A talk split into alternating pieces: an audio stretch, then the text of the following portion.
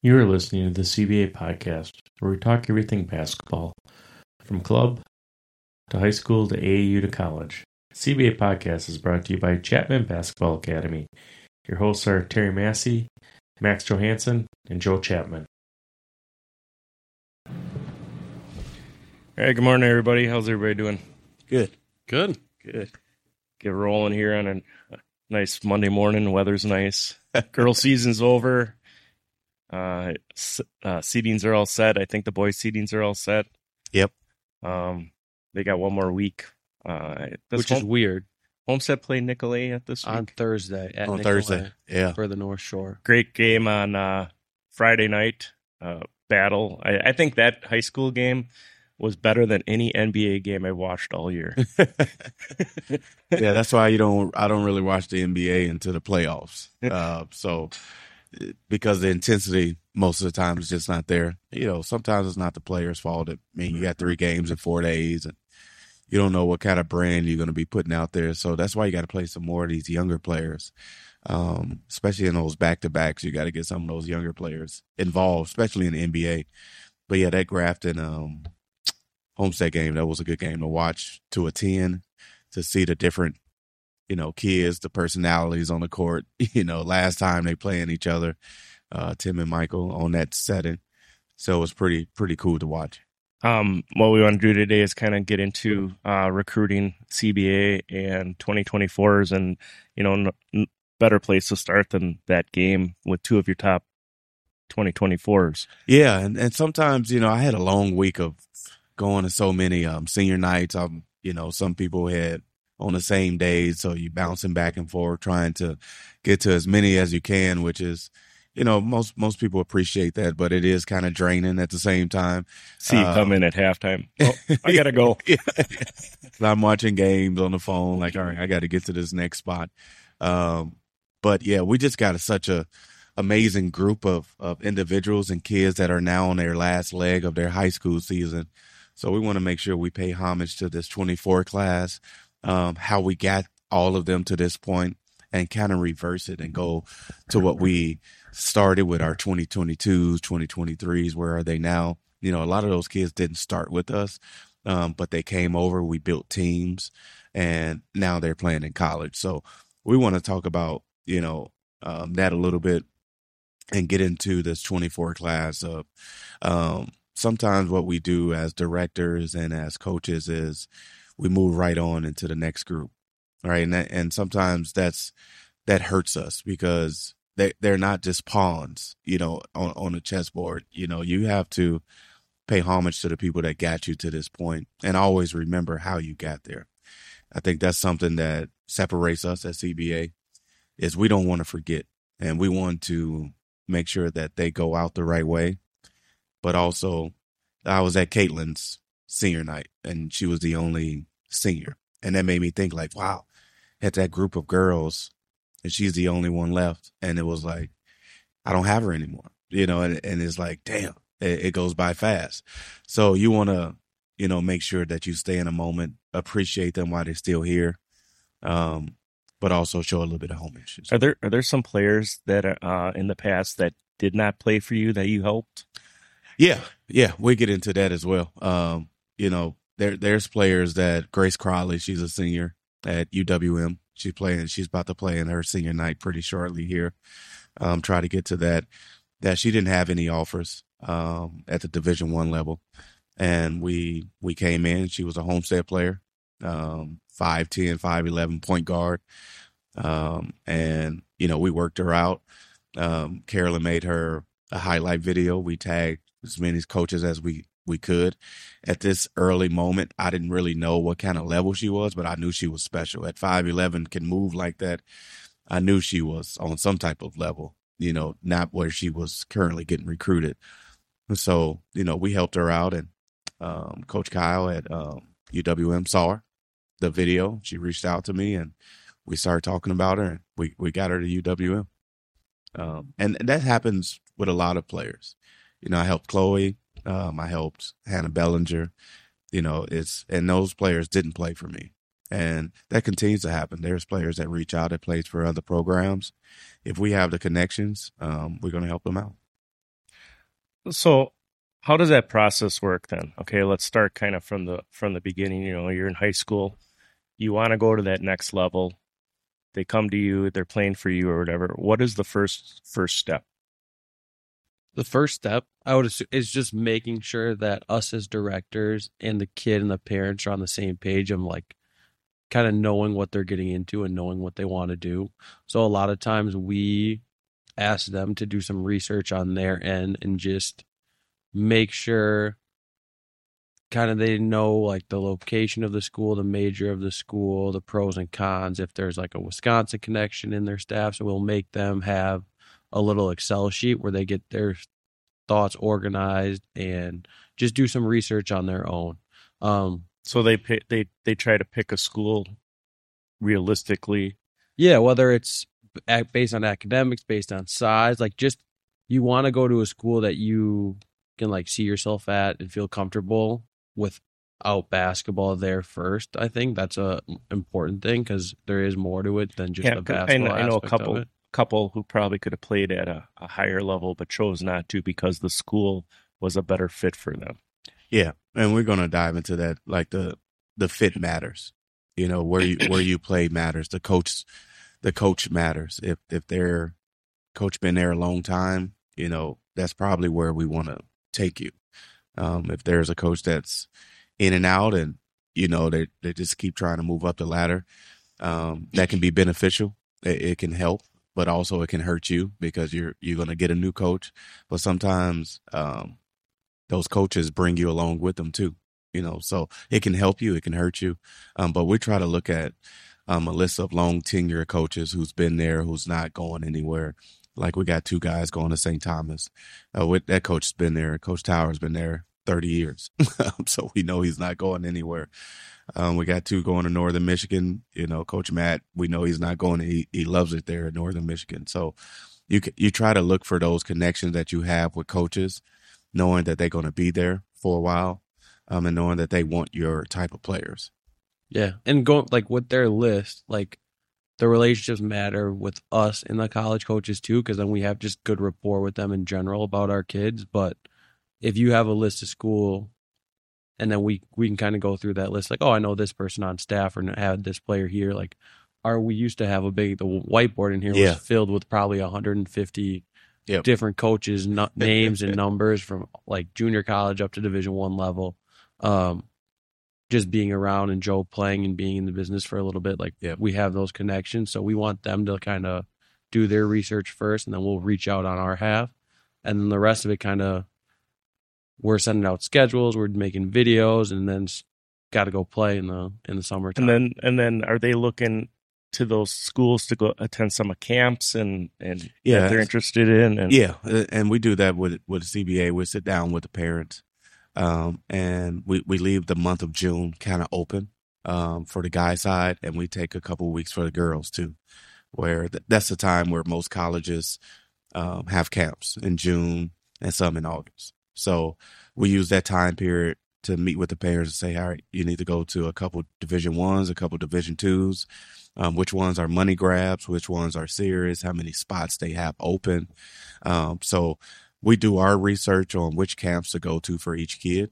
Um, they do their research. Um, some people make trips out of it where they go on the East Coast and they they visit five schools at one time. If you're the Ivy League type of uh, person with the grades and things like that, you go to all the Ivy League schools. You go to all the high level D threes that's out there as well on the East Coast. So you try to make a trip out of it. Um, and I think that's the cool part of recruiting. You know, you're trying to figure out which kid um, is going to be successful there. Because what we don't want is the one and dones, and they they figuring out their one year I got to go somewhere else, or or you know this coach don't like me, they got a vendetta against me. Well, kids, most coaches don't like freshmen. I mean, it's, it's just you got to prove yourself. you right? got to prove yourself, and you know, Coach Max got some numbers with all of that. Um, but that's just a part of it. If if you're a freshman and you don't want to come home halfway through, uh, you're probably not playing for a good coach. It's really that simple. If if you contend and you made it all the way through without any speed bumps, that's not the reality of what a 17, 18 year old should be going through um, their first year of college. For all the kids that are that listen and stuff and want to get into this, you know, you hear, oh, this kid's got 10 offers or this kid got five offers. Uh, speak a little bit about actually what the rules are, you know, as far as verbal signing, you know, because there, there are rules, you know. Yeah, it's it's tricky because um it, it, it works both ways, and I can break it down. Is some of them are legit offers, some of them are fake offers. What I mean by fake offers is you might have a player who they're trying to attract another player, um, and it's like a, you know, if I can't get one, I can't, you know, I can't get both. Um, I'm not coming without my buddy, so you need to offer him too. Um, and they use those fake offers to try to get a real offer. So they get it out there to try to get other schools as bait um, to get a real offer. Um, so that's that's happened a lot, um, and that's the tricky part of this business is trying to defy, decipher whose offers are real, whose offers are just bait for other programs to come and get, and then for our own kids, is you you want to use your offers as a stepping stone of saying this is where I want to be. If other people want to recruit me after that, that's fine. But this is not just a bait click, so we can try to get something bigger. Um, just as an opportunity to show all of my hard work, um, and also appreciate that I did get somewhere to play, um, which is which is pretty cool uh, to have. Yeah, and I think I would say maybe most offers are probably real at some point. But if you get this offer, let's say I got it in July of 2023. And now it's December 2023, and I haven't had a conversation with that head coach or assistant coach yet. Haven't been on campus, haven't heard from him. Like, that offer is likely off the table for that school. Now, is that the right way to go about it? By from the colleges? No. Like, usually you'd be like, hey, we moved on, or our recruiting landscape has changed. Like, that offer is no longer available. But most of the time, you just don't hear from those coaches or that staff. So that would be a cue to know, hey, I got this offer, but there's no communication, there's no relationship building. That's it's probably not on the table for me anymore. Um, it could go other ways too, where that there's a relationship with the AU program or high school coach that this college is like, hey, if you can you help us out by getting this kid an offer to maybe join this AU program or to like do me a favor so that we can potentially get they'll send another kid here that we actually want but like this will help our program like their brand and this kid like oh he got his first offer so like we can move on and and go somewhere else with it. What you see a lot of especially around like the august time where aau club is hopping around it's like oh this person gets an offer after an elite camp or something like that. That's just kind of random. So it is a lot of politics in it. Yeah so, I, I go back on that um, real quick. And some of these coaches are vultures. Some of these college coaches, they have no backbone. They they give out 10 offers to kids without even really wanting that kid. I mean, we had kids in our program who get get offers and they never hear from the coach again. And we reach out to the coaches, no explanation, anything like that. And so that's what you you're trying to, you know, decipher which program to send your kids to because that's going to matter how the assistant coaches kind of move around. They bounce around. They might have a job in June. Come August, they not there anymore. They they they're on to a different and and and more spots. So, you know, some some of these coaches use the kids too. So we have to make sure we we have good relationships um, with with the coaches that we're trying to send our kids to.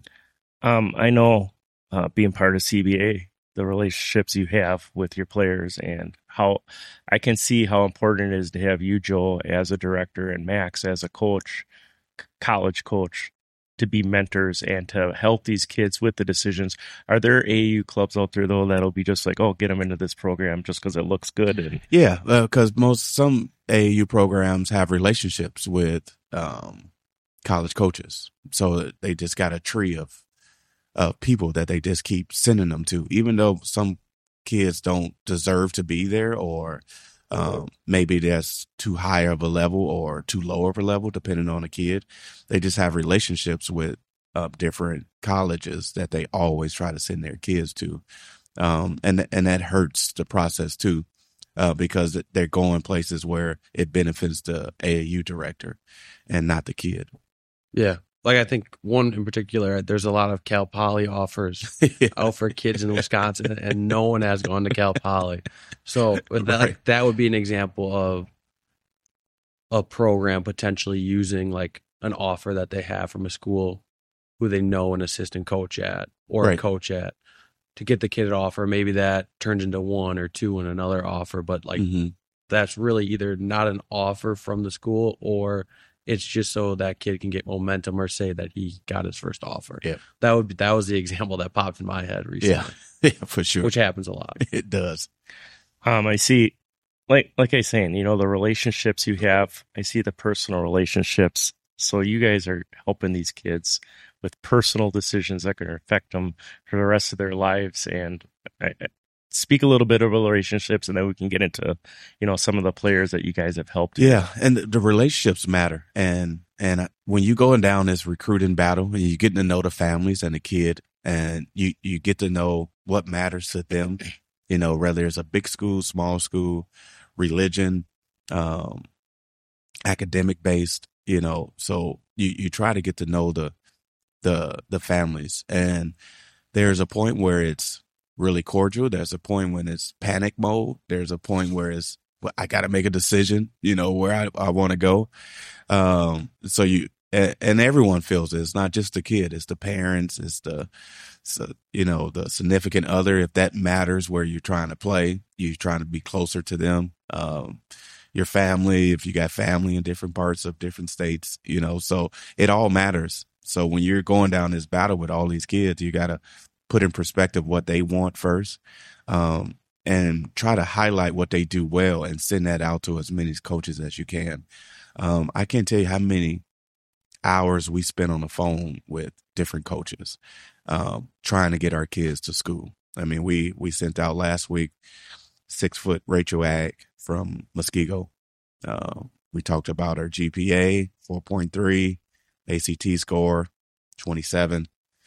Um, she could 45% from three, six, four, uh, wingspan. Boom. We got five, six colleges, uh, on a scholarship level that's interested, you know, just based on what we sent out, what they know about our program already that, uh, been built up. And that's just cool to kind of see. Like we got that rapport with, with college coaches now. And so when we get kids through the door, that's the first thing you think about is how can we benefit them and how can we get the best out of them to get to the level where you can kind of see it like oh that's a at least a d2 player. Um and and that's always going through my mind it's like i i don't know why this person's not being recruited right now. Like look at her attributes or look at his attributes and can we squeeze enough out of there to make them see their own attributes as we go down this battle? Does the limited uh, roster spots right now in college have something to do with it at the moment with recruiting, uh, with the with the portal and with the fifth year eligibility with the COVID and stuff? And do you see that easing up in probably I'd say two years? right? Yeah, well, Yeah. this this up 24 25 is the last year of that COVID year. mm-hmm. So the, if these seniors now, if they want a fifth year with Yep. that COVID, this is the last year that they can have it. Otherwise, everyone else will just have their four years. Yep. But you still have a one time free transfer rule. Yep. So you don't have to sit out. You don't have to petition, like all that stuff. So you can still transfer. So there still will be a transfer portal where, at least at the highest levels and probably high level D2s too, Mm-hmm.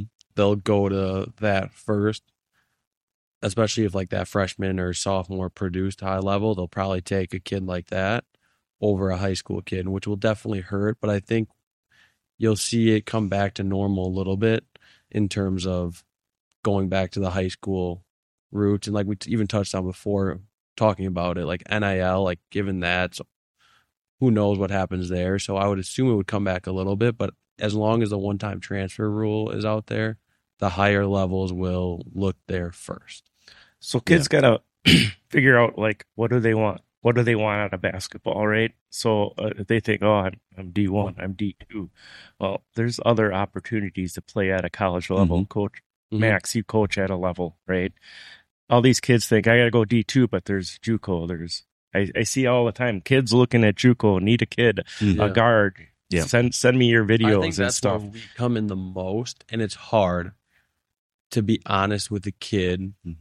who has been told by maybe other people too that hey, you're you're going Division One, you're going full ride, you're going high major. It's like you're a scholarship player, and we could potentially think that too. But at the end of the day, like the level of a player you are, which isn't a bad thing. Like Division Three is a really high level. Like Yeah. we have Playing the college is a high. we, Yeah. we, we have the best Division three conferences in the Midwest, Yeah. in the con- like here in our state with the CCIW for girls and boys and the WIAC for girls and boys. Mm-hmm.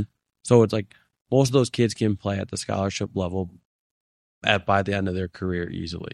Well, the, the problem with that is, as a society and as parents, we don't have our kids watch D three games. They don't. They don't know what that looks like. So on, on and it's not out there too much for Mm-mm. the kids. You got to go watch the games, and that's what's wrong. Is you know if you're not into it or coach, you're not going to a, D- a Division three game. You know because your kid has aspirations of being D one, D two, and they they're not even watching, and and most of them don't even want don't know what D two is. You know, they don't Yeah. understand the level of basketball. So, you know, what we try to do is give tickets to our kids to go watch different games. You know, some of our kids went to the Carroll game, um, some kids go to Concordia game. You know, and we get tickets for those. We go to the UWM, we go to Marquette girls games, Marquette guys games.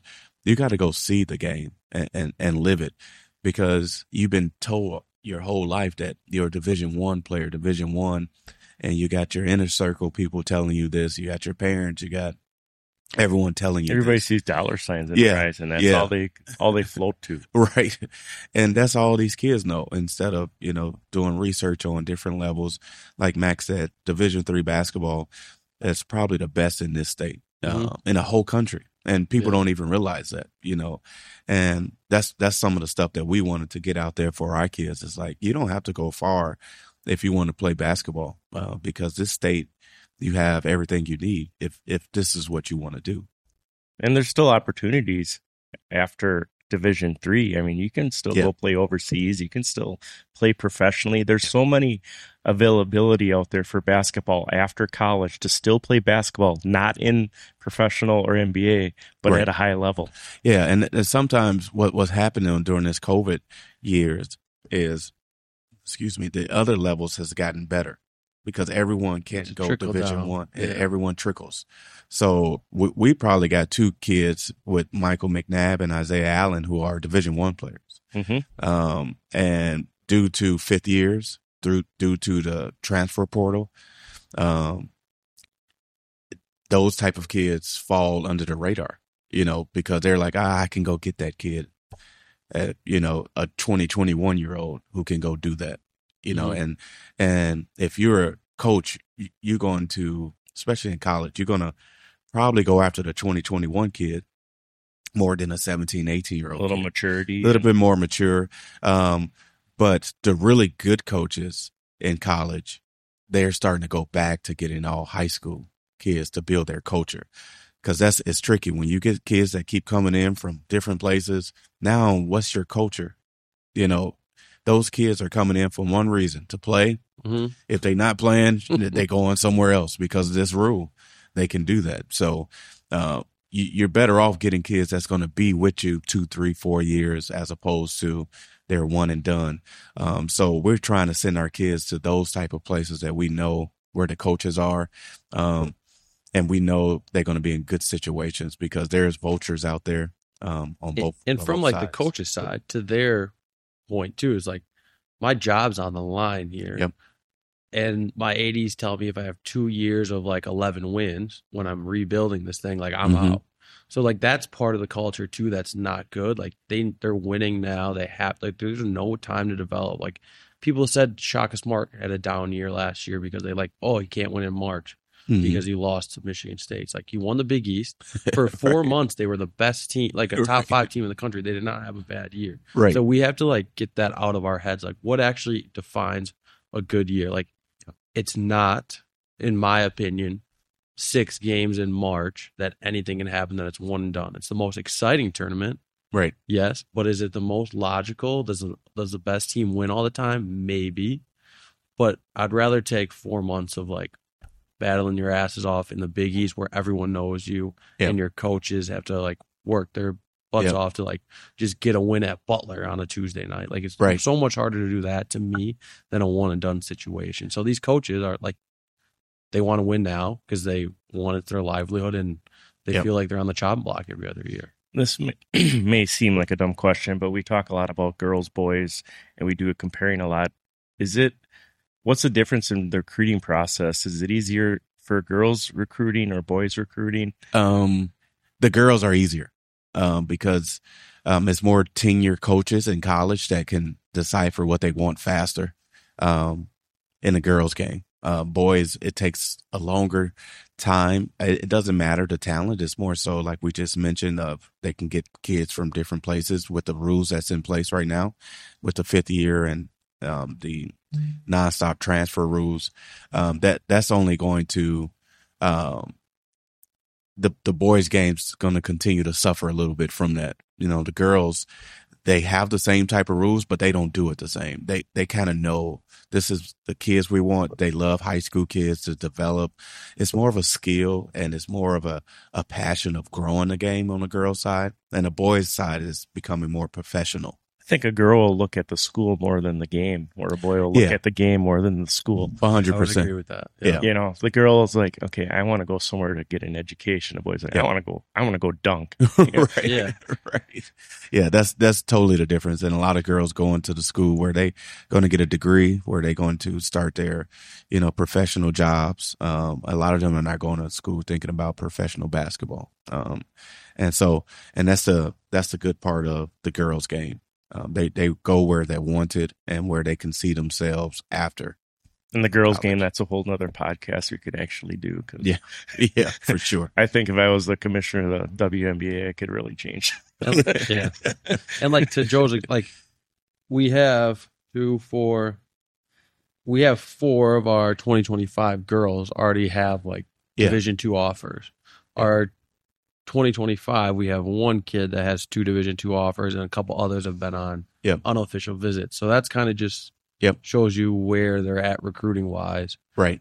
And our 25 class is just as good on the boy side as it is on the girl side. And the girls, we already got four or five kids. So we got a roster of, uh, of 10 and we got five of them that have offers already. Multiple right, offers, multiple offers. Yeah. And on the boy side, we got a group of uh, eight and we only got one boy with one offer, uh, uh, two offers.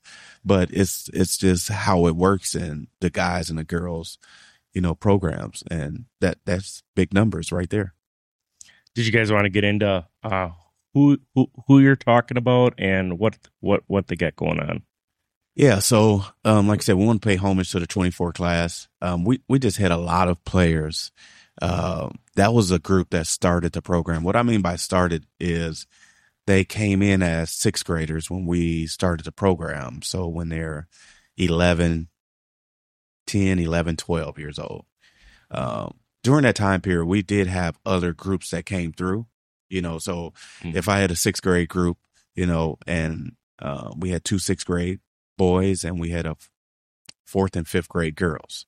Um, so what that means is after that first year of four teams, we start getting other teams, you know, so some 17 year olds, some 16 year olds, but they didn't start here.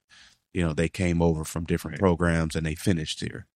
Um, but this 24 class, we feel like that was the first class that we can say, all right, this started the program. Where we at as a program, where we're going, and this whole group started it. So we start with like the 24 class of the girls. It's um, Sarah Trzynski. She played one year with us um, from Rosholt, and um, she's got multiple offers. Uh, she's a kid. Last night she had 17 points, 25 rebounds. Uh, I don't care what level. I think she plays at level four, but 25 rebounds is, I don't care, you know, I don't care where you play. That's hard to do, you know. And when I went up there for team takeover, uh, And how far is it? that was probably about Up by two, Stevens Point. Yeah, right? it's by Stevens so Point. You have a kid traveling two hours, Every practice, four hours. Yeah, round trip, Round every trip. practice Yeah, twice a mom would hook up uh, the girls with some goodie bags too. They were Yeah, all in. It was yeah. awesome.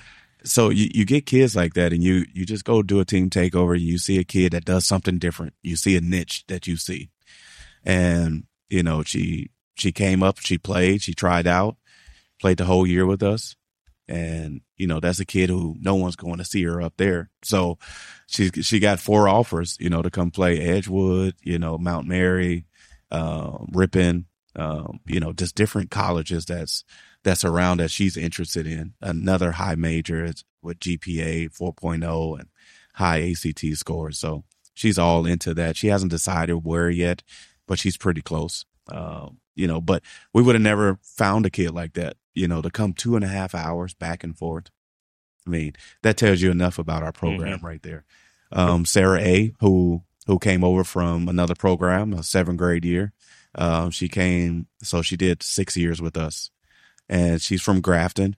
Um, and there's a kid who had no confidence when we got her. I mean, she was just broken, like mentally, physically. She was just like, I, you know, she played with a group of girls that coach didn't want her anymore, so she had to move on.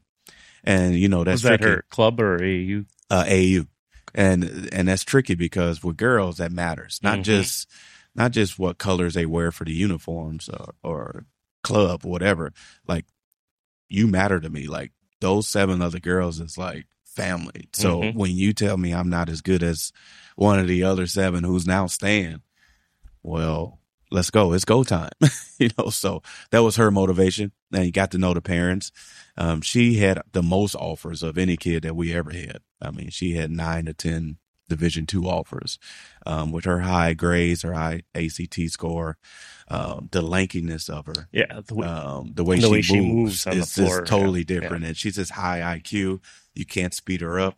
Uh, so, you know, coaches can see that. And, and me as a director, a coach and a player, I, you see that right away as a seventh grader who walked through the door. You're like, Oh, her, her hands and knees are like she can touch by her knees. Like her hands are all the way down here. So you're looking at the little attributes that Mhm. make people different, you know, right away. So that's the like the cool part, you know. And then um, Lucy came over that same time. Um, Lucy was another one who was five eleven with a six five wingspan. You're like uh, that's kind of different, you know. So just going down the line, and, and you you start to think about that twenty four class and Caitlin Nolan. Um, she got her first first offer. That's a kid who doesn't average more than eight points a game, never. Um, you know, in in high school, but you look at her attributes of what she brings on the court, and and as a coach, you're like Pitbull. Pitbull. Like you don't want to go against her, but you want her on your team. You're like, damn, she's always feisty. She's picking up players full court. She's smacking the ground like she's from Duke. Like she's like ready to go. And I noticed that as a fifth grader when I was coaching her. It's like, no, that kid's different. So you just had to change her mindset because people around her was like, you need to score more. You need to do this. You know, my, my mindset is no, just go be yourself and we're going to make highlights of the defensive highlight for you. And we made defensive highlights for her and she got offer after offer.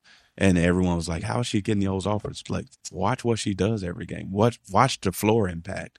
Watch how much she changes the game that has nothing to do with always scoring a game.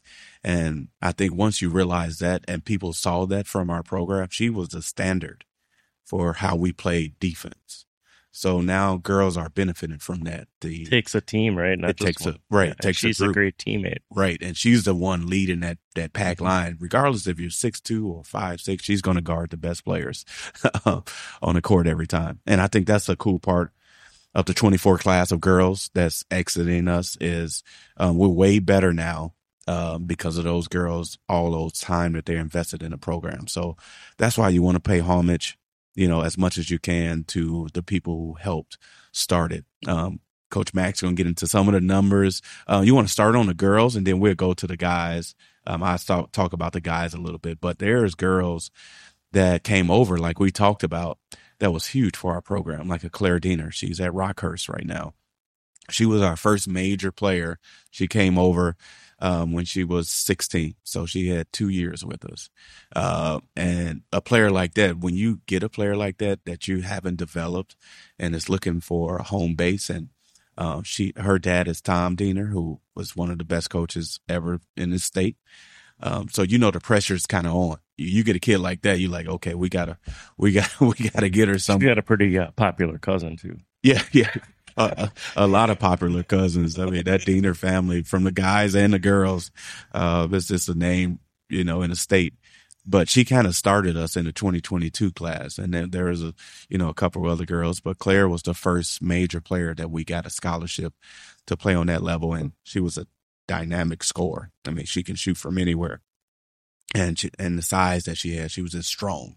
So you couldn't move her around. So um, having a player like that kind of transform our girl side kind of helped a lot. So I know Coach Max got some more of that, and then we could talk about the guys too. Yeah, we got uh another McNabb, Gracie McNabb at Concordia, Wisconsin. They're playing for, they're playing in. They qualified for their conference tournament that's They coming did. up this weekend, so they're Yep. playing in that. And then Caden Jong at Whitewater, Yep. who was a top five team in the country at Division three. right. So when we Carol played there, and they had a game before us, the girls, I was like, I know, I know someone on that team. It's like what? Because she comes back and works our camp. She comes helps. I was like, why do I know that? And she's Yeah. in there in the first six minutes of the game, the Yeah. first sub on a top five team in the country. So, right. which is hard to do as a freshman. Yeah, it is. And and going back to that, you know, same with Gracie, she she tore ACL Yeah. twice. Mm-hmm. You know, did- she had times where she could have gave up and you know pursue the game, and she just kept going. It's like I'm not giving up. I want to keep going. And And, and you're not going to find a sweetest kid.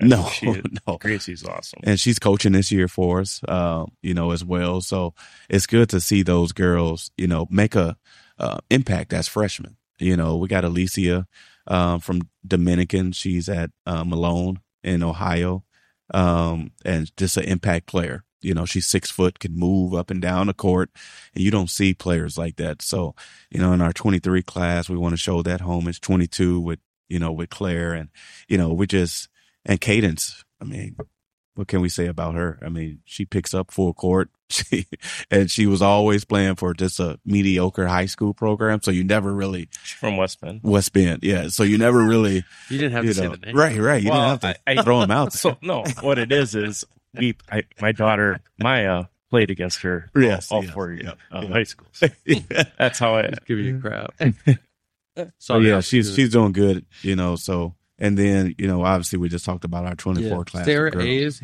going to Hillsdale. Yep. Lucy's going to Minnesota State Mankato, playing in like their arena's ten thousand fits ten thousand people. They're like, I think they've lost like five games. Yeah. They're ranked year. in the top 20. Yep. uh, D2. and then Caitlin's going to Truman State. Yep. Speaking of Truman State, that gives you another person that didn't play with you, but you helped. Yeah, Hannah, Hannah Bellinger. She's at Iowa State. Um, she was one of our first clients. Um, I had her as a sophomore, um, and she my just daughter got- Maya was with her once, I think, with in, Yeah, in, one of those workouts. Yeah, she was a staple of the program because she didn't play for us, but she brought so many girls who wanted to play because they saw her work ethic, saw her drive, saw her commitment. I don't think I'd be here honestly if it wasn't for Mark and Hannah. Yeah. honestly. Yeah, I mean that that family was just and still is just amazing. And her drive, she's at Iowa State, one of the leading scorers there. Um, you know, and so it's just pretty cool to see a Grafton kid, you know, make it that far and has so much left in her. She can play professionally if she wants. Her skill set is so high that I wouldn't be surprised if you see her at the highest of levels. Um, Yeah, and then we touched on our 2025, so we already got like four four girls who have Grace Ortman, Lauren Stripling, Mackenzie Luring, and Sarah Helm all have Division two offers, and then I know Mackenzie Hawk has been on Division three visits already, so we talked touched a little bit on Sarah Egg, so we should have a pretty busy spring here with getting everyone going. Sarah, Sarah Helm is a lot like Caitlin Odom when it comes to She type is. of play. And Yeah, and she she knows that, and she modeled her game after her. You know, she bunked up with her at nights and like picked her brain about how you play, and she kind of mimicked some of the things that she does out there, and she sees that that style is successful on the next level, and you know, and to Sarah's credit, that's who she wants to be, that type of impact player. yeah, I, I get to watch her. I get the privilege of watching her. My daughter's one of her teammates, so I get the privilege of watching her Yeah. the time. So it's cool. Yeah, really cool.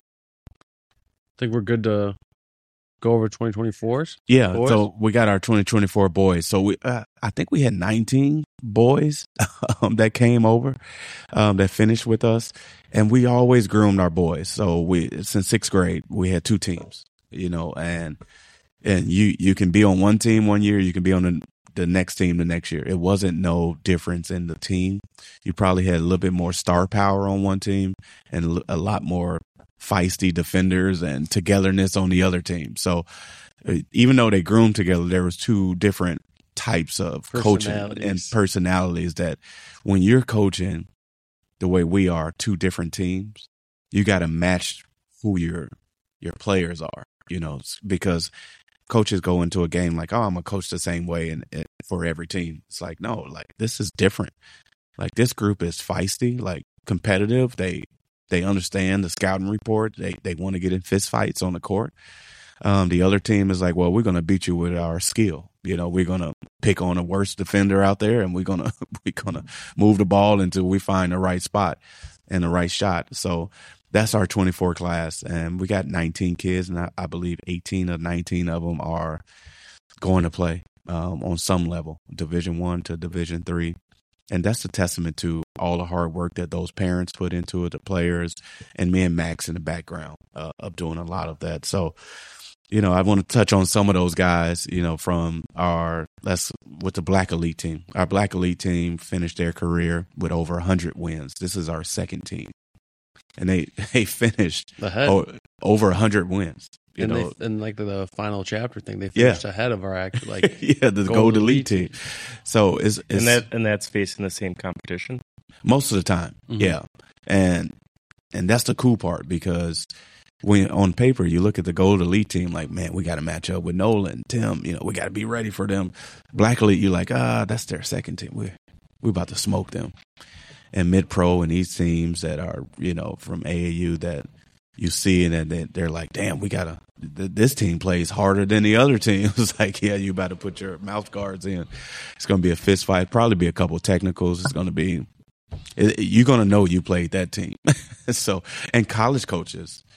I mean, we had so many college coaches coming to watch that Black Elite team. It's a reason why all of them are going to play somewhere, um, because college coaches are looking at those kids are as like culture kids at the end of their benches, trying to you know move up. It's like wow, they got skill and they play hard and they play together. There's no kid on that team um, besides Hudson, who averaged more than like 12 points a game for their high school. You don't have a kid that's on that team that does that, um, except for Hudson, who's going to play soccer for Marquette, um, Division One for uh, for a ride too. So he was our best player probably on that team, um, but he was he was the leader of that group. you know, he comes in with the second unit and just like, all right, let's go. Hudson, let's let's take this game over, and that's who he was, a competitor. And you know, we go down the line. We had Liam Reese.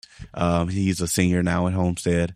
Uh, he played with us for two years. Played. He did. He wasn't an AAU kid. You know, he just he wants to have fun, hang out, laugh, crack jokes over the summer. He's not a you know AAU type of kid. Um, but we got him to play. You know, he wanted to do something, so we got him to play.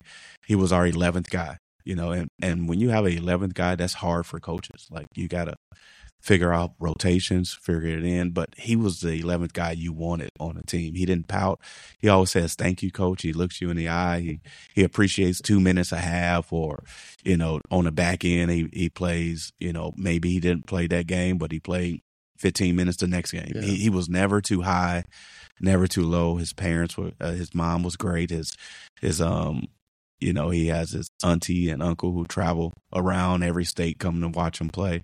So a kid like that came over two years ago. He lost his dad unexpectedly, and we knew he needed something, you know, to keep him going. And just reaching out to his mom and like guaranteeing, like, we're gonna take care of your kid. Like he needs this, you know. And she was like, okay, you know, and he, he decided to play, which was cool for us because we know how much he needed it. He practiced his butt off. We call him Bill Laimbeer Yep. um, and he just takes you out in practice. He plays hard.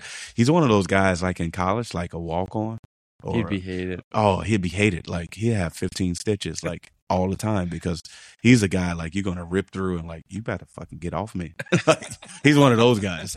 So he's one of those kids, and he'll do that to the other team though. Right? It's like, Nolan, Nolan or Tim's going on a fast break, and he, you see, no, uh, Liam chase him down. We're like, easy, easy, easy. Let him score. Let him score.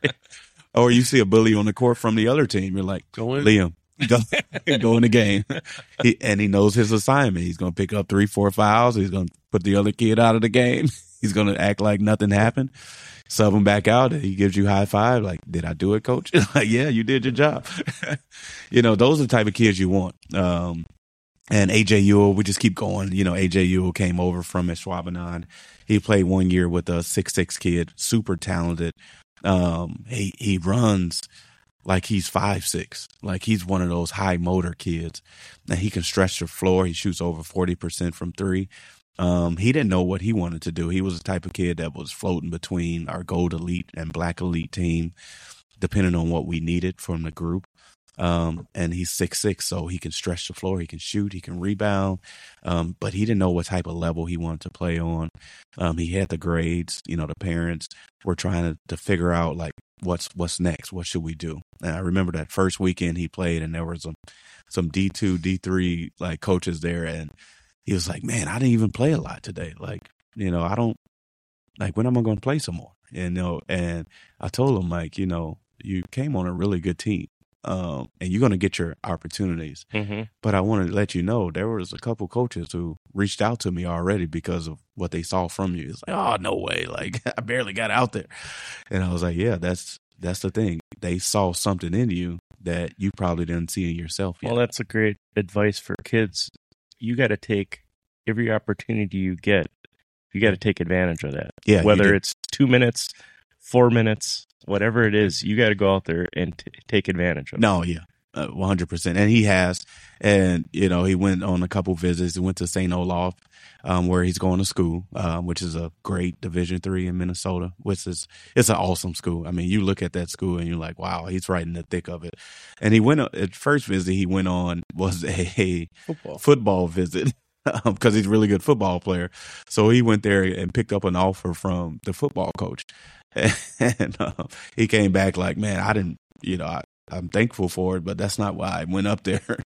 so we had one more tournament left in Cincy, and the and the head coach of St. Olaf basketball team came to watch him play, and um, he played pretty well. Did his thing, um, and he picked up the basketball offer from that same school, and he was just elated. So when a kid is happy about where they're going, that makes you feel happy. It doesn't matter the division; it's the placement of where they want to go and where the parents want to go. So, you know, hats off to him. He came for one year and he did that. So that was pretty cool. You know, Tyler from um, Tosa, Tosa West, he plays for. Uh, he came one year for us, you know, and he never played um, club basketball before. Never played. So we call him Sunshine. Like, um, you know, remember the times. He got that type of personality. You know, he's just cool. He always cool. Kool Aid on the court. It's just he's just jogging and you know, just um, he's just very nice looking, handsome young man. So he's just you know he he, he plays that persona. Uh, but when he gets on the court, he's ready to go. I mean, every month he's gotten better. And you know he's going to be a late bloomer, so he went on a couple of visits so far. He's got to decide where he wants to go. Um, but that's a kid that's going to be a steal in two years from now because he's just understanding now what the game is going to be for him. Um, Isaiah uh, Wright, you know, he's going. Uh, he he was a kid who started since sixth grade with us, so we want to make sure we mention those type of kids. Started with us, started the program. He actually played up a year. Um, he wasn't a part of the sixth grade group. He he tried out late per usual. That family um, with Paris, he was like, "Oh, I forgot we you had tryouts, so we didn't even have a spot. So we created a spot on one year up for him to play. You know, seventh grade. Um, so Isaiah was just dominating on that level, just defensively. He fit in. You know, offensively, when you move up a level, sometimes you don't fill in. But if you fit in defensively, you you probably belong. We saw a little bit of that Friday night. Yeah, he's a, Yeah, a yeah. small version of Liam, I would say. yeah. Hand check you, grab you, just talk a little bit. Yeah, yeah, we saw that Friday. Why we love him. and that's the kid you would love to have on your team, but hate to have him, you know, off off your team. so that's pretty cool there. And like I said, we can go down the line. to kids like Cade, who's going, he's got like eight to ten offers. Who came over from Swing, um, his first year. Uh, he did five years with us, and that was a kid who who just gotten better each each year. Keep defining his role, what he can do. He's always been a three point shooter. Now he's a great rebounder. Um, he, he's starting to understand the game more, and college coaches have more and more interest in him. He's a kid that's going to peak later um, in college, not now. He's going to keep getting the best version of himself, and he's playing pretty well. Marquette High has the number one seed um, in their sectional, so you know I, I'm expecting them to go pretty far with where they landed at in their sectional. Um, Yeah, we got so kind of touched on everyone, I guess. Yep. The commitment so far, we have eight out of our 19 kids already committed. We, Nolan and Tim, we've touched on before, are both going up to St. Thomas. Yep. Uh, great program up there that just joined Division One two years ago. I think this is their third year. it's their third year. Building a new arena, so those guys are all going to be kind of the groundbreaking part of it and, and Yep. a cool experience for them. Hudson, soccer. Mm-hmm. Um, he could have. He had definitely interest in basketball too. Yep. Uh, quickest guy on the court, and then we got Mike and Isaiah both going to Northern Michigan, uh, on the Division two side. Yep. So it's kind of cool. Our, those four guys all they get a buddy to go to college together. Yeah. So, quick question. I know why I'm doing it. Um, here you got a kid playing AAU that's not going to play basketball, right? Why play AAU? I know why because of the experience and stuff. But talk a little bit about his his reasoning. You know, playing soccer but still sticking around with you.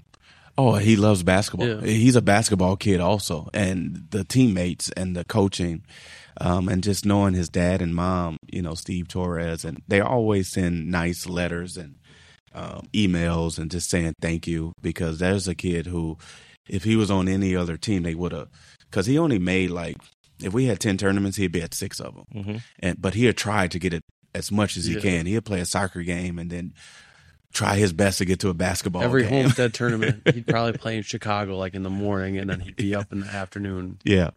And he just loves it, Yeah. you know, and he's a basketball kid who was gifted in another sport, you know, and he had to decipher which one to go to. And that's what a lot of kids who are multi sport, you know, you have to decide which one is your primary and which one is your secondary. And hopefully you play for a club that doesn't penalize you for for choosing one because that's the the key. We didn't penalize him for missing tournaments. And he and when he was there he led us in minutes and he led us in points and he led us in steals. He led us in technical fouls. Um, he was one of those guys that that you need on your team you know and um, we wouldn't be where we are without a kid like that on the team. So uh, hats off for him. Um, you know going to marquette which is pretty huge. You know we, he was always trying to figure out how can i do both at marquette? You know it's like well that gets a little trickier. You got to act your Are there coach. are there any multi sport college? There Yeah. is. not not not that many on a division one but if you go to d2 some d2s but a lot of d3s um, you And can bas- do that Yeah, basketball's tough too, just because it takes it So long. goes through like two different seasons too. Like you talked about the tight ends and uh, like Julius Peppers did both. Yep. Um, there's other ones that I'm just blanking. I don't know why he came to mind first, but yeah, it's just hard because they do both season Like track for sure. Yeah, You can do basketball and like a spring track season outdoors.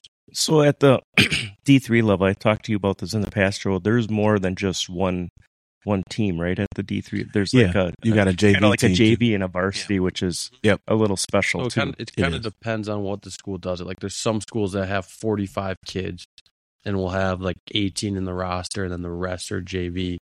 Um some people will just limit their roster to 22 kids. So that's their main roster and then like the last 8 in the rotation or not or just however long your big your rotation is, the back half will play.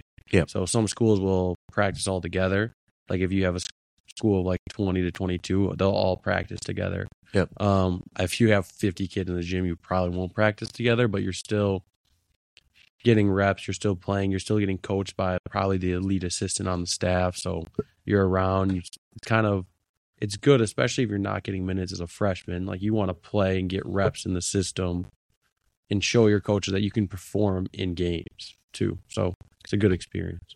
There's something that I see also that I don't know if other clubs are doing, but I know you guys do it a lot.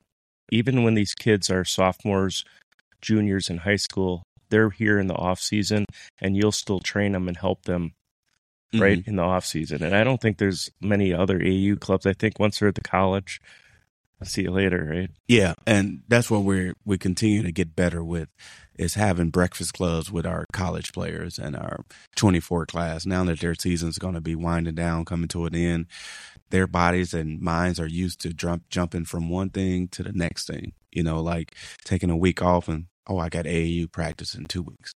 But when you're now exiting, you don't have that time. You know, you don't have that that. So we want to create that for you know our kids that come back from college and our kids that's going into college like no this is still your home to get better to get your work in. Um, and this is one of the reasons why we wanted to do this podcast because those kids they're not pawns you know they're people. And we got to view them that way or we're not doing our job as like i said we're, we're here to grow people. We're humans. We're going to make mistakes but we're here to help them become better people.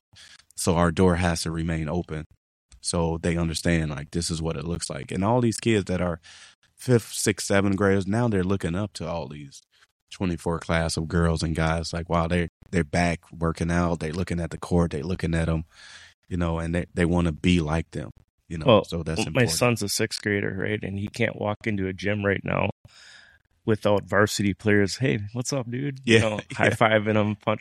And it's other schools. We're at Homestead. We go down to Nicolet. You know, Yep. Wherever we go, just being part of the CBA family is is it's pretty special. And yeah and that's I that's got to keep his head a little small sometimes. you know, But that's what you want. You want to create that throughout the whole state where you don't know each other, but what you wear and your clothes that you have on is like, oh, we're part of a fraternity. We've, we're we're part of something, and that's what I like when I I hear parents talking and you know they don't even know each other, but they got on Chapman gear and they say, wow, okay, who you play for, which team you play for, and we tried to get there, and but my kid maybe got cut this year, but we we're coming back next year. We hear great things, and you only see Chapman Uh, South or yeah. Chapman North stuff. You Yep. know, and Yeah. that that's going to be the cool part of of the transition we made. And you know, I, w- I want to go back a little to that 24 class. We still got Andrew Hennestocker on the board, who's went to Lawrence um, this past weekend. Um, Carter Provide, who's has got a couple offers from Concordia, Chicago, and and um, Lawrence. He just came from there yesterday, and it's just like some of these kids that that you know and you've grown for so long. It's like they matter to you. If even if they don't matter to the outside world. It's like, no, I'm on the phone with these kids and their parents. Like, okay, let's talk to this coach. Let's talk to that coach because that stuff is important to, to me. You know, it's like we want to get every kid an opportunity who wants to play. You know, Derek Derek Johnson, who came over from Phenom two years ago.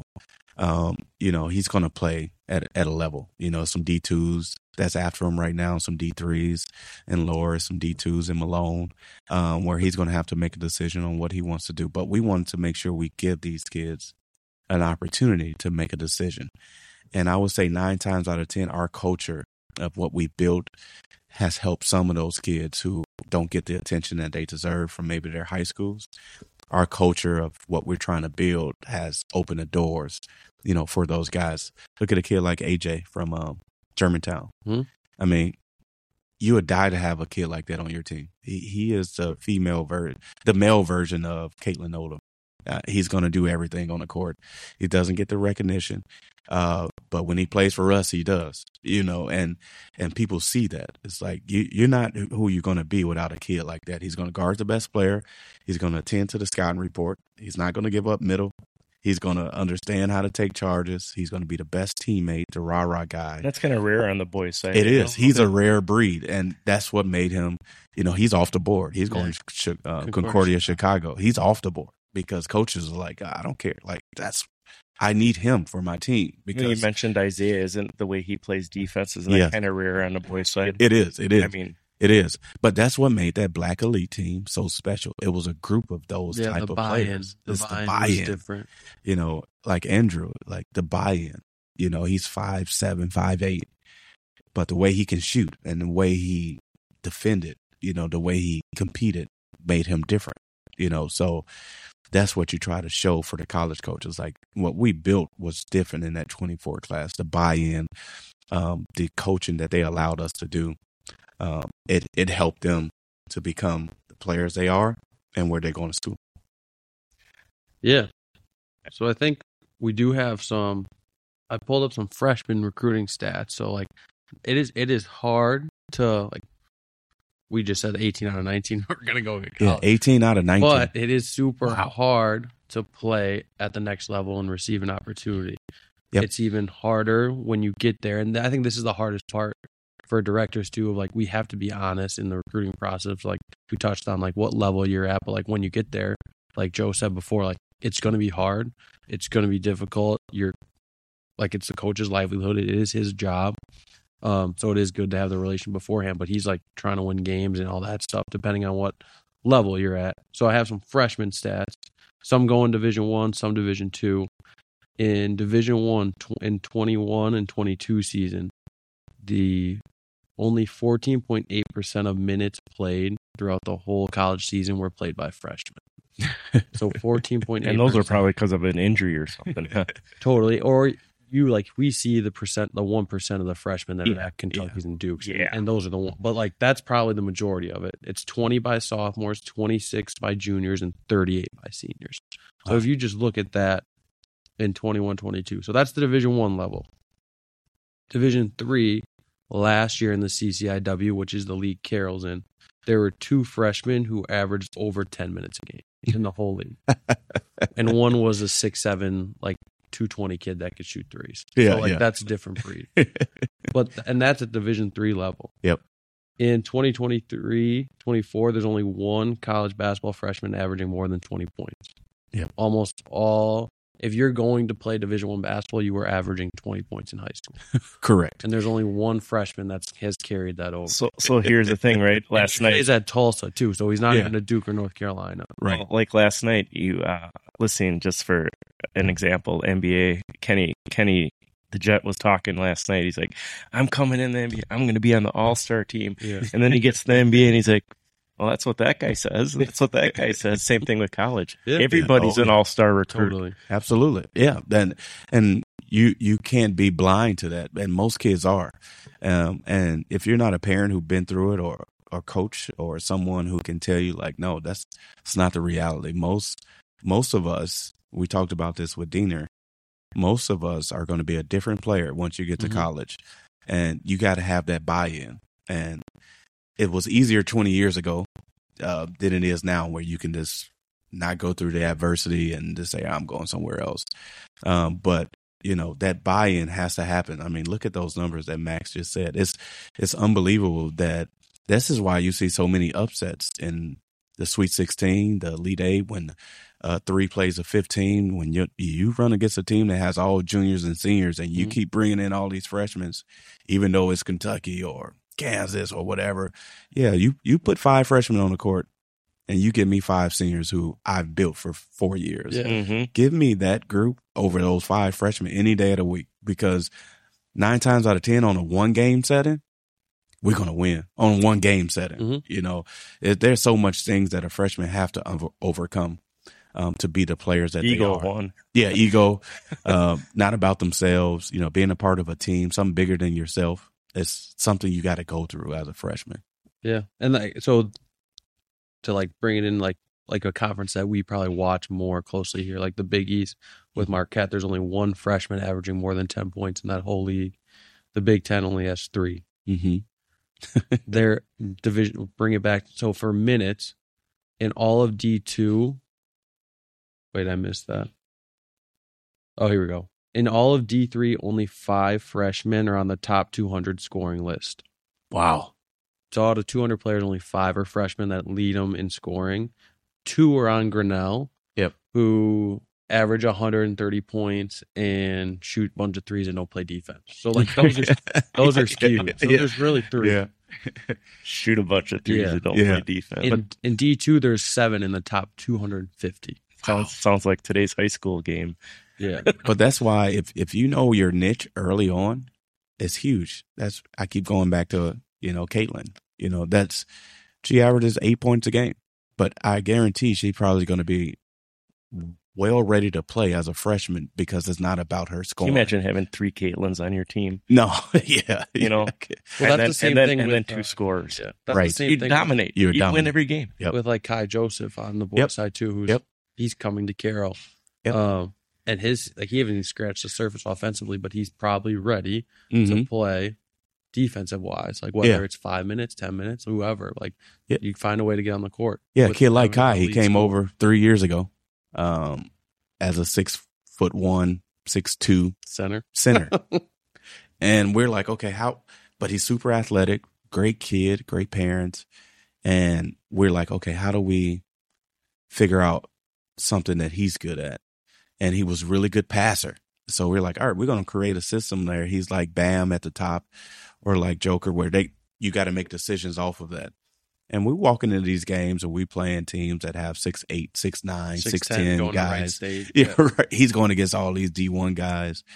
And we got a row of, you know, because that team's in the final four of the best uh, independent circuit in NY2LA.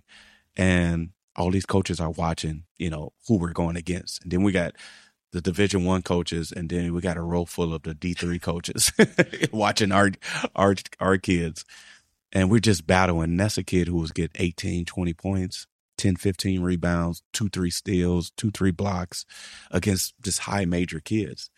And it just stood out to a lot of coaches like, we don't know what position he is, but we don't care. Right. we see the impact that he brings on the court. Um, and that that's the cool part. I, I keep going to that that class because it's just the things that you see. Peyton McKenna over at Germantown, he was lighting people up over the summer. I mean, just to see kids who put in that so hard work and been with us forever like that. Like I was with him last night until 10 p.m. working on shooting. It's like, you know, kids call us all the time. Just, can you get me in a gym? You're like, all right, you know, let's, let's do it. And, you know, that 24 class is, is the class that did it. So going back to Kai, I mean, that's just huge. That's another kid. Yeah. Like we said, 18 of our 19 kids on the boy side is going to college. Every 24 on the girl side is going to college. Um, and that's pretty cool for us.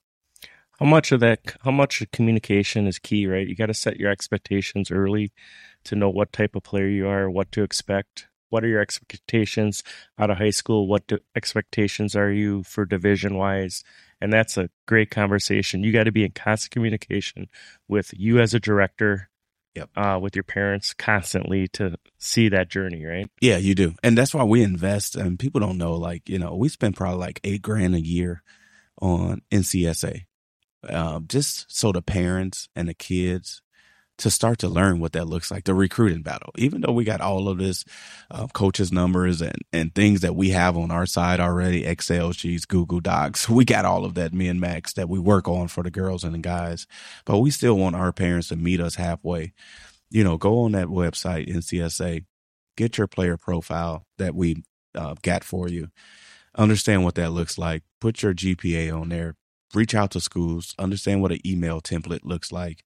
Um, understand what a recruiting coordinator is and what that is. And we, we help them do that stuff because if you got a parent that's just half invested into their kid, um, we're going to get them somewhere. But it, it's a little bit harder if it's all the high school coach or the, the club coach. It has to be a little bit of both. What and, is and I think the the not to interrupt the player also like playing college basketball is one of the biggest investments of time, energy, like w- work that you'll ever have.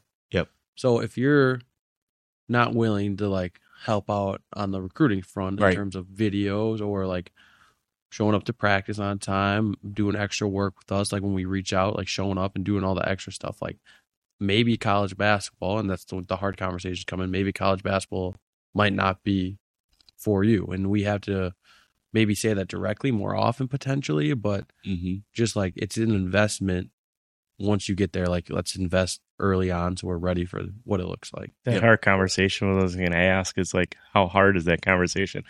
Okay, you think you're a D1, but you're really low D2 or, Yeah. and that's why where I think think, some- the yeah. expectations got to be set early. Yeah. Yeah. Some of that will show out, like what I said earlier. Like you're you're at the level of what you're being recruited by school, wise, Mhm. like which sucks. And sometimes like you got early Division One offers, and now Mhm. you're still slowly go away, or you don't have as much contact. But I think preaching that is like, well, right now this is this is what they're telling you. Right, these are great opportunities for you. Great programs, good schools, free education in some of them still. So Right. I think going into it with an open mind is the main thing of not being your I'm set on this, I'm set on that. Without like even even Tim, who's he he went on division 3 Mhm. visits, he went Yep. on division two visits. He Yep. he saw every school possible. Yep. And that's a kid that's one of the best players in the state. Yep. And and that's what you want for our kids. And and just to piggyback off what both of you are saying, it's it's also we got kids who they get to a point then they don't want to play anymore, Mhm. and that's the hardest part for me as a director because I invest a lot into that kid, and you're like you you want to give yourself a chance because you don't want to be 25, 26, like man, I wish I would have at least tried it. So for me, it's like just try it. You know, Mhm. you can always go to college and say, well, this is not, you know, what I want to continue to do. But if you get a year or two of doing it, you can be like, whoo, I, I tried it. It wasn't, my, you know, plans maybe changed. But if you go through that door and not give it a chance, you kind of lose out on what maybe you can become later, you know, because you work so hard towards it. And some kids get burnt out. Some kids, you know, parents is down their throat about it and they don't want to do it anymore. But you also understand it's about you, you know, and and don't let you know maybe it's one coach or one parent or one family member or friend say, ah, you don't need to do this. Let's just go to a big school. Let's just go hang out. You can always do that, you know. But if you work towards a goal and now that goes in front of you with options, Mm-hmm. finish the goal because we want to be goal oriented, you know, instead of um, just giving up on it, you know. And that'd be my message to the kids out there. I know uh watching just Friday night and watching other games this season, there's a lot of you got a pretty good future coming up here, especially on the boys side and girls side. Yeah. Um I know Logan at Cedarburg. Yeah. Um we were just talking about freshmen at Grafton, yeah. Caleb and stuff. You got some pretty pretty fun talent coming up looking towards the future. Yeah. Oh yeah. It will be definitely different without the 2024 class. We've talked about Well, that. yeah, because the 2024 class, It's the the culture, the. Tim, the Yeah. Michael, Yep. that's Yep. your culture that you Yep. have set here at CBA. Yep. You Yep. know, and now it'll be fun Gotta to see rebuild it. to rebuild it and watch these other kids how they fill those roles. Yeah, and that and finally, you know, the ended is that that 24 class helped every class that we have that's coming behind them, you know, and that's what we wanted. Like they set the culture, they set the understanding. We got 18 of 19 kids going on the boys side. We got all of our girls going to college on the on the on the girl side. So Who's going to be the next Tim Franks? Who's going to be the next and and Caitlin you, Modem? you see Who's going to be the You next see it. Michael? Yeah, we got great groups coming. We got our fourth grade girls with Travis group, our sixth grade girls, um, our fifth grade girls. You know, we, we we got special groups coming. Our seventh and eighth grade girls are really good. You know, Coach Stubbe over at Germantown coaches a group, and his assistant coaches our seventh grade group. So we got a lot of talent coming, um, coming up, and that's a testament to those twenty four girls. That a lot of those parents saw those girls and like, okay, we want to come over here. So our 25 class is is just as good just because they saw the 24s. So it all trickles and the boy side is just ready to, Oh, you know, take off. That that side is When I when um, when uh, unbelievable. when my kid is in high school, the North Shore Conference is going to be brutal. yeah. So it's going to be a battle every game. And, and we just seeing the foundation of it. And people like, you know, what that looks like. This is the foundation of CBA is the 24 class. So when we go to different schools and we see four to five different players on each side, Yeah, that's it's just, crazy. and that's just the start of it. Wait four years from now. It's going to be even worse. You know, I went to, you know, the Grafton senior night. It was nine girls of the 11 that play for CBA. I Mhm. just came to go watch a couple of them for senior night. And when you're there, you're like, well, I got to take a picture with all these girls. I mean, it's it's nine of them of the eleven that played, you know, for us at one point or for us now. Same with Germantown. I went there.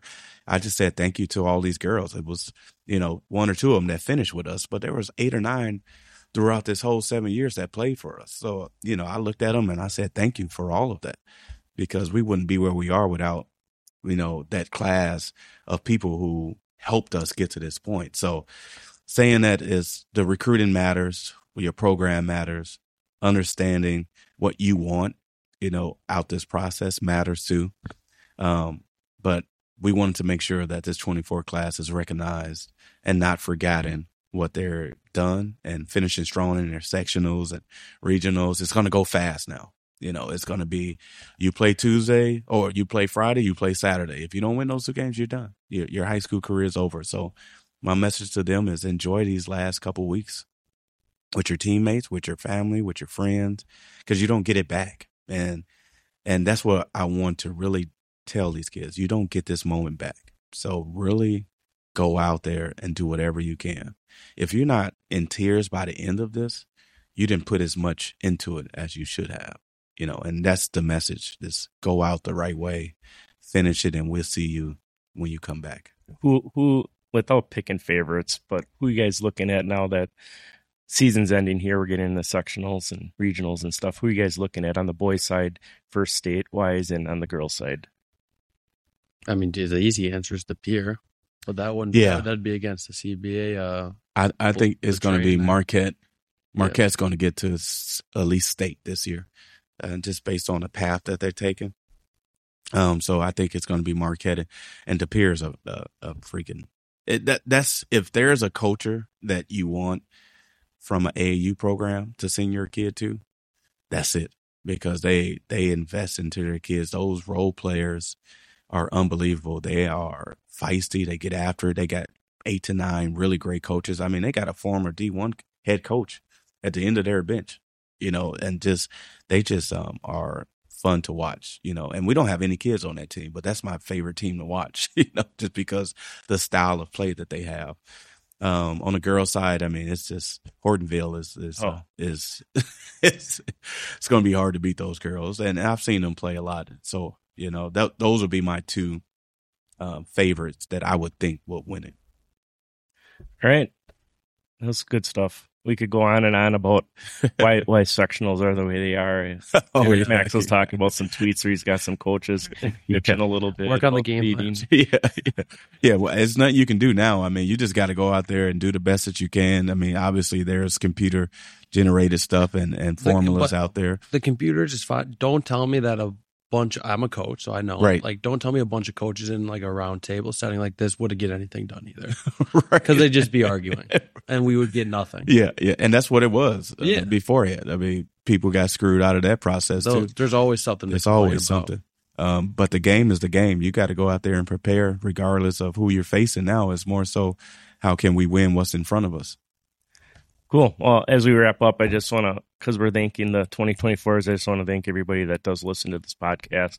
Yeah. Share. Uh, I think this will be our 11th, 10th or 11th episode already. we go. And we've had Keep some, it rolling. we've had some pretty good, good stuff here. And I know we got some pretty good stuff coming up Yep. also in the future. So thanks a lot, everybody, for listening and have a good day.